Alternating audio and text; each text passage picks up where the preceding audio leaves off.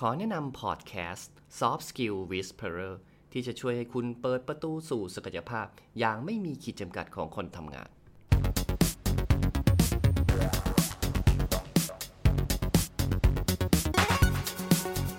สวัสดีครับ ขอต้อนรับทุกท่านเข้าสู่ช่วงเวลาของการ upskill ในการทำงานกับ Soft Skill Whisperer วันนี้คุณผู้ฟังอยู่กับผม อาจารย์มิน ผู้ช่วยศาสตราจารย์ดรธันนพอารีพักษ์ ผู้เชี่ยวชาญด้าน AI ที่เชื่อว่า AI จะเข้ามาเปลี่ยนแปลงชีวิตการทำงานให้ดีขึ้นในทุกๆวัน วันนี้ผมอยากเล่าเรื่องข้อควรระมัดระวังในการใช้งานเครื่องมือ generative AI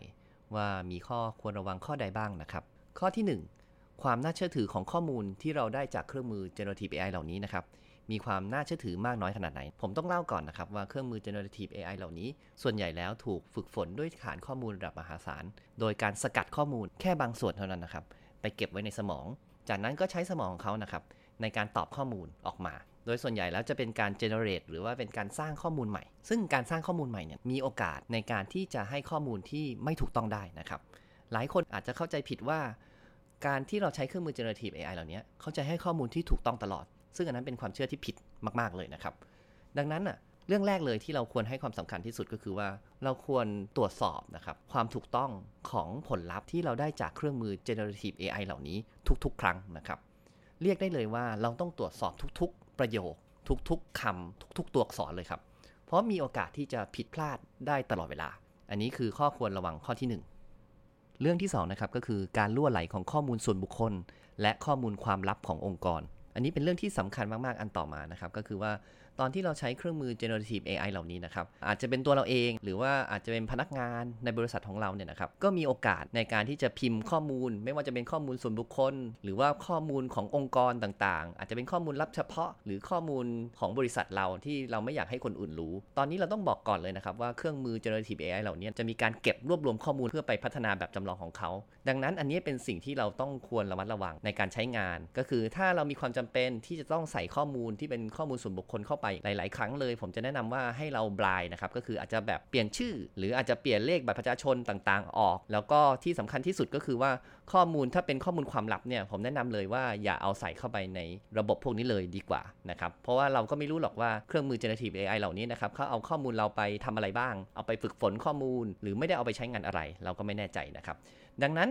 วิธีในการแก้ไขนะครับก็คือเราควรระมัดระวังในการส่งข้อมูล ไม่ว่าจะเป็นข้อมูลส่วนบุคคล หรือว่าข้อมูลความลับขององค์กรเข้าไปในเครื่องมือพวกนี้ ข้อต่อมาก็คือว่าเราอาจจะเลือกใช้แพ็กเกจนะครับเดี๋ยวนี้มันจะมี AI หลาย ๆตัวนะครับที่เขาจะถูกออกแบบมาให้มีแพ็กเกจเฉพาะเลยที่เป็นแพ็กเกจที่เป็นสำหรับองค์กรโดยเฉพาะนะครับ หรือเราอาจจะเรียกว่าเป็นแพ็กเกจที่เป็น enterprise เลย เช่นเป็น ChatGPT Team หรือว่าอาจจะเป็นตัว ChatGPT ที่เป็น enterprise พวกนี้จะถูกออกแบบมาครับ ให้ไม่เอาข้อมูล ไม่ว่าจะเป็นข้อมูลที่เราพิมพ์พร้อมเข้าไป ข้อมูลที่เราสั่งคำสั่งเข้าไป จะไม่ถูกเอาไปใช้ในการฝึกฝนข้อมูล อันนี้ก็จะสร้างความมั่นใจในการใช้งานให้กับผู้ใช้ได้ แล้วก็ไม่ทำให้ข้อมูลส่วนบุคคล หรือว่าข้อมูลความลับขององค์กรเราเนี่ยครับล่วไหลออกไปข้างนอก อันนี้เป็นข้อควรระวังข้อที่ 2 ส่วนข้อควรระมัดระวังข้อที่3นะครับอันนี้เป็นเรื่องที่สำคัญมากๆอีกข้อหนึ่งก็คือ เรื่องเกี่ยวกับลิขสิทธิ์แล้วก็การใช้งานเชิงพาณิชย์ ส่วนเรื่องลิขสิทธิ์นะครับถ้าเล่าในภาพรวมคำว่าลิขสิทธิ์นะครับส่วนใหญ่แล้วในทุกๆประเทศนะครับจะค่อนข้างคล้ายคลึงกัน ก็คือลิขสิทธิ์เนี่ยจะเกิดขึ้นทันทีนะครับเมื่อมีการ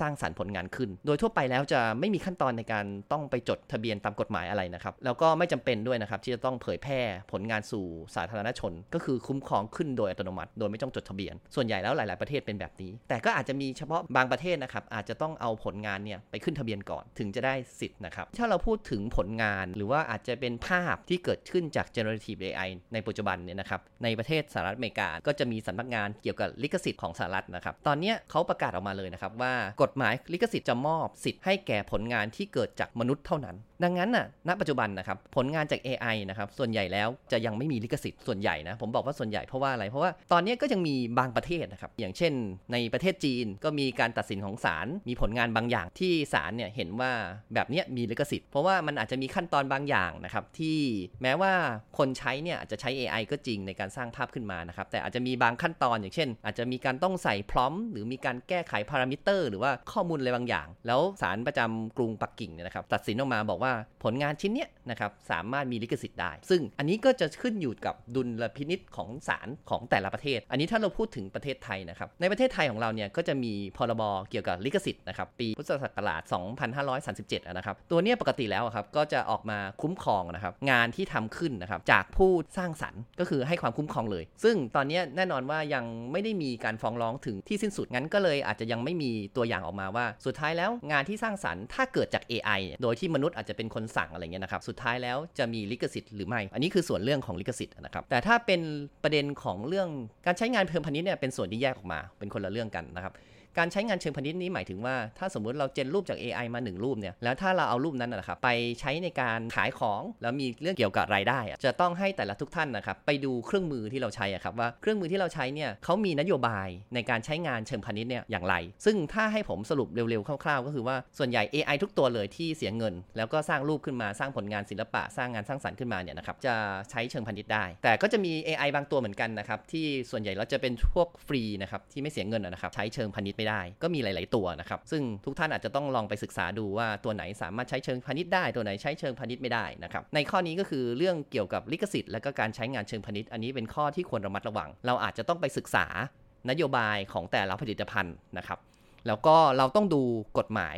ที่เกี่ยวกับลิขสิทธิ์ต่างๆนะครับหรือพรบลิขสิทธิ์นะครับหรือว่าถ้าอย่างในประเทศไทยก็มีเรื่อง PDPA นะครับเรื่องข้อมูลส่วนบุคคลต่างๆ ที่เราต้องดูกฎหมายเราเนี้ยประกอบควบคู่ไปด้วยนะครับอันนี้ก็จะเป็น 3 ข้อควรระมัดระวังนะครับในการใช้เครื่องมือ generative AI อย่าลืมนะครับ ว่าการสะสมความรู้เพียงอย่างเดียว ไม่ได้ทำให้ทักษะเราเพิ่มมากขึ้น การฝึกฝนและลงมือทำอย่างสม่ำเสมอต่างหากที่จะช่วยอัพสกิลให้เราเก่งและชำนาญมากขึ้น พบกับ Soft Skill Whisperer ตอนต่อไปสัปดาห์หน้าสำหรับวันนี้ สวัสดีครับ